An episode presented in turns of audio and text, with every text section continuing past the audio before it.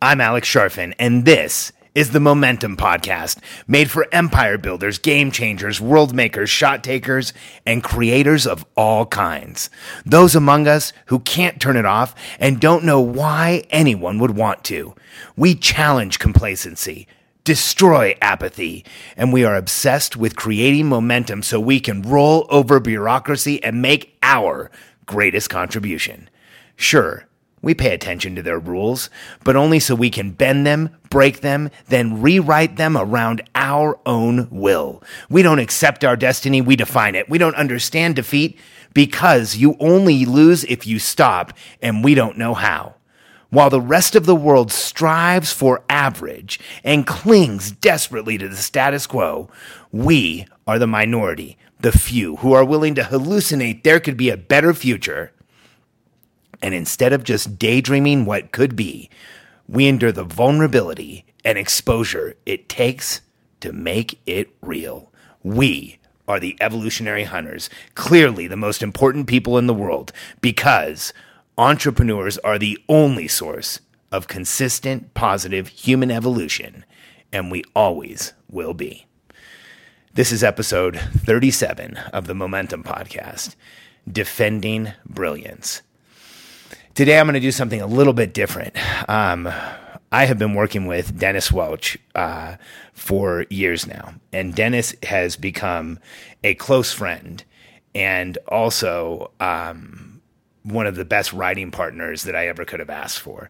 He has helped me take my ideas and my concepts um, that I can talk well about and has helped me transform them into um, words that people listen to and words that get published in major, major publications and words that have gotten over 180,000 shares on a single article on Success Magazine.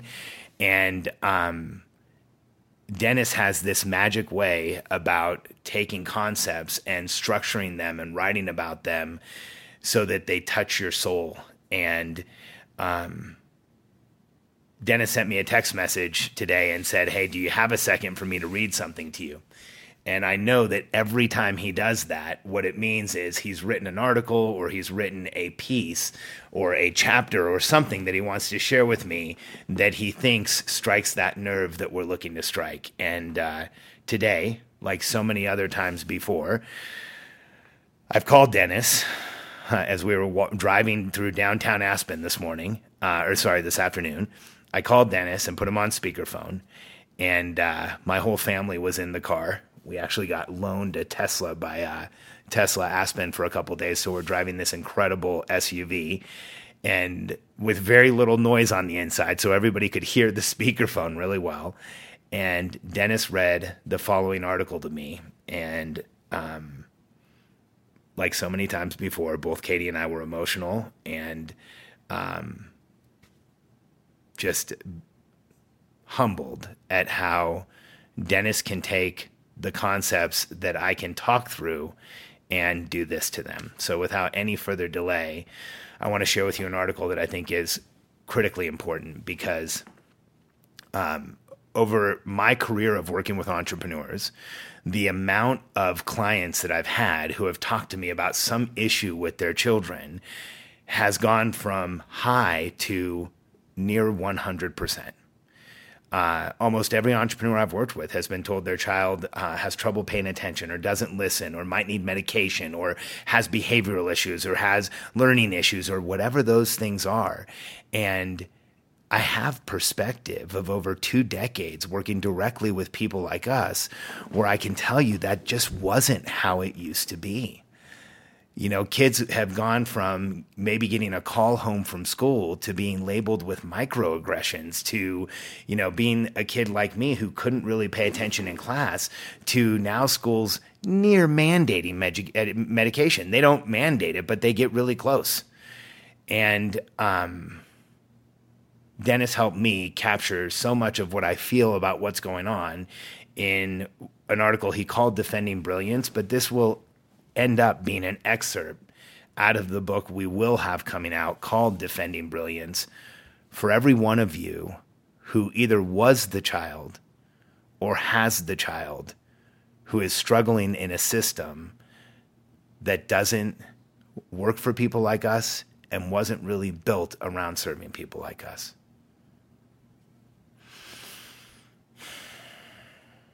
Sit down, stop talking, quit going so fast, and making everyone else uncomfortable. We've all heard it, and perhaps in the one place where we should find the most safety the classroom. Let me begin by saying that most teachers I know are well meaning and caring.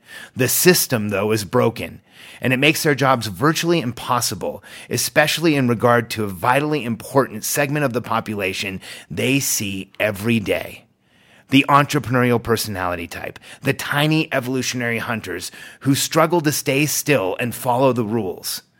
The numbers don't lie. Increasingly, children are being labeled as disordered or disabled or broken or some other thing, and it goes up by double digits every year. In the midst of this, we are failing to see that there's a clear correlation that over the last 40 years, schools have eliminated or discontinued movement. They've altogether thrown out self direction and they've created an exclusive and I would say obsessive focus on standardizing human beings. But here's the truth human beings cannot be standardized and labeled, nor should they. We are all fearfully and wonderfully made. Each of us can do at least one thing better than 10,000 other people. Brilliance has never looked standard and can ever appear to be broken. Albert Einstein didn't speak until he was four. George Washington couldn't tell a lie. Thomas Jefferson had an inability to relate to others. Tesla had an intense sensitivity to light and sound. Sir Isaac Newton was quiet, not good at small talk, had extreme focus, and would even forget to eat when he had too much to think about. Today, Einstein would be called Asperger's. Washington, maybe even autistic. Jefferson would be suspected of ADHD. Tesla, mania. Sir Isaac Newton, social anxiety disorder. We give broken labels to the very qualities that throughout history have been critical signposts and evidence of brilliance. Here's the challenge for a child who is brilliant brilliance has its own look, its own set of issues people that we revere and call brilliant are quite different from the rest of the world, but amazingly very similar to other brilliant people.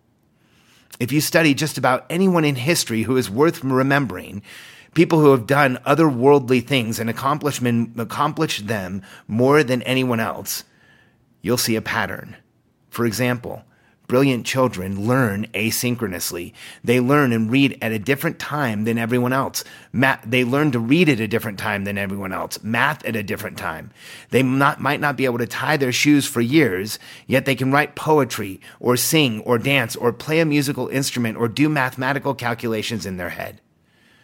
They oftentimes have asynchronous physical growth.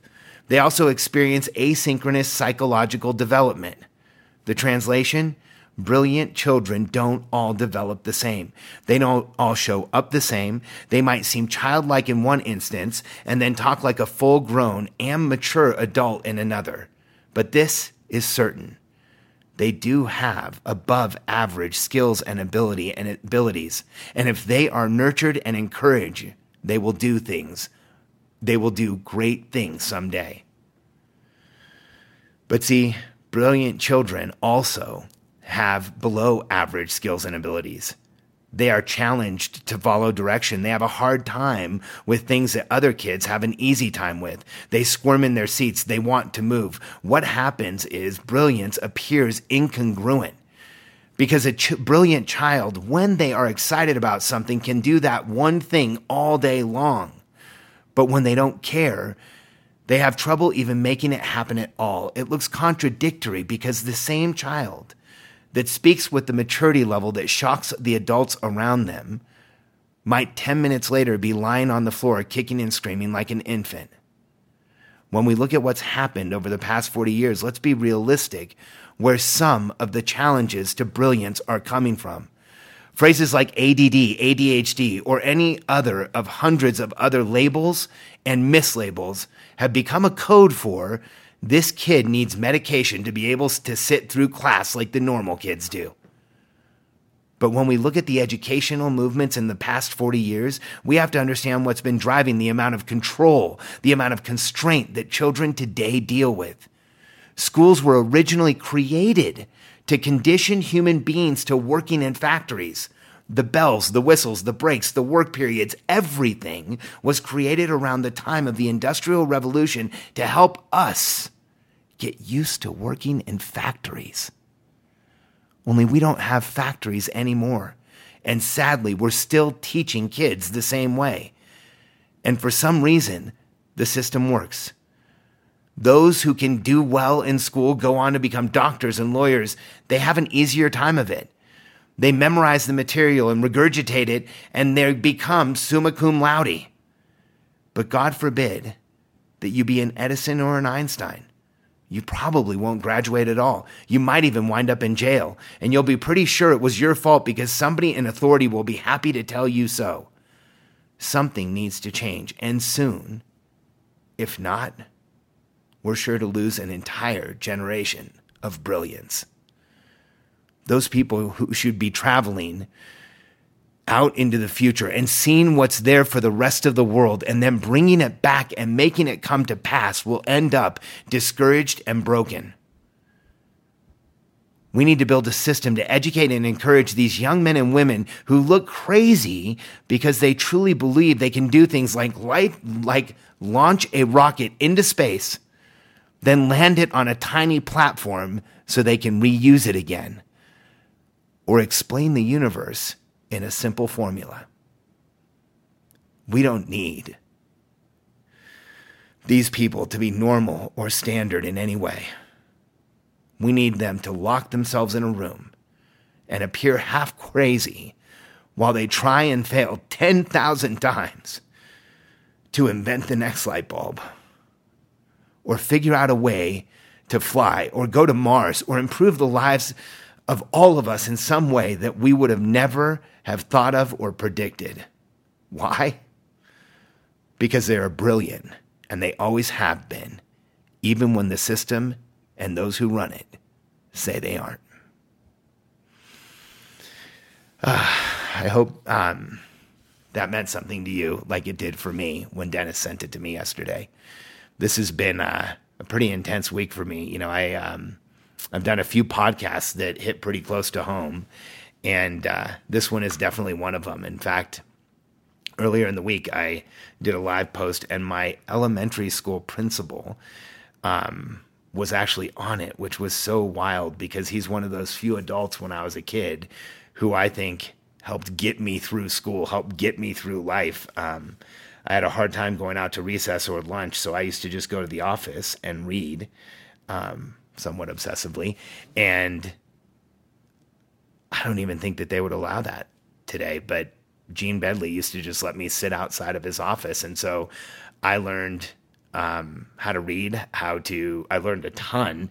And by sitting outside of the office, I learned how all of the school politics worked and how everything in the office worked. And I did that for years. And so, uh, I know that there's so many entrepreneurs today that have kids that were like me, or maybe even like them. And they're being told that they are somewhat broken or less than. And I just want all of you to know that if you think of anyone in history who matters to be remembered, anyone that you remembered, they were just like us. And every person who has been labeled or frustrated or put down or experienced the cognitive dissonance of just not being able to create the momentum they want throughout history has felt just like we have. And I know that that has made you feel isolated and alone and sometimes like a party of one. But I want you to just take a deep breath and remember all those magical people throughout history who changed the world, who left their, their mark, their dent in the universe. I want you to know that that is your club. That is who you are. And there is nothing wrong with you. And you are not alone.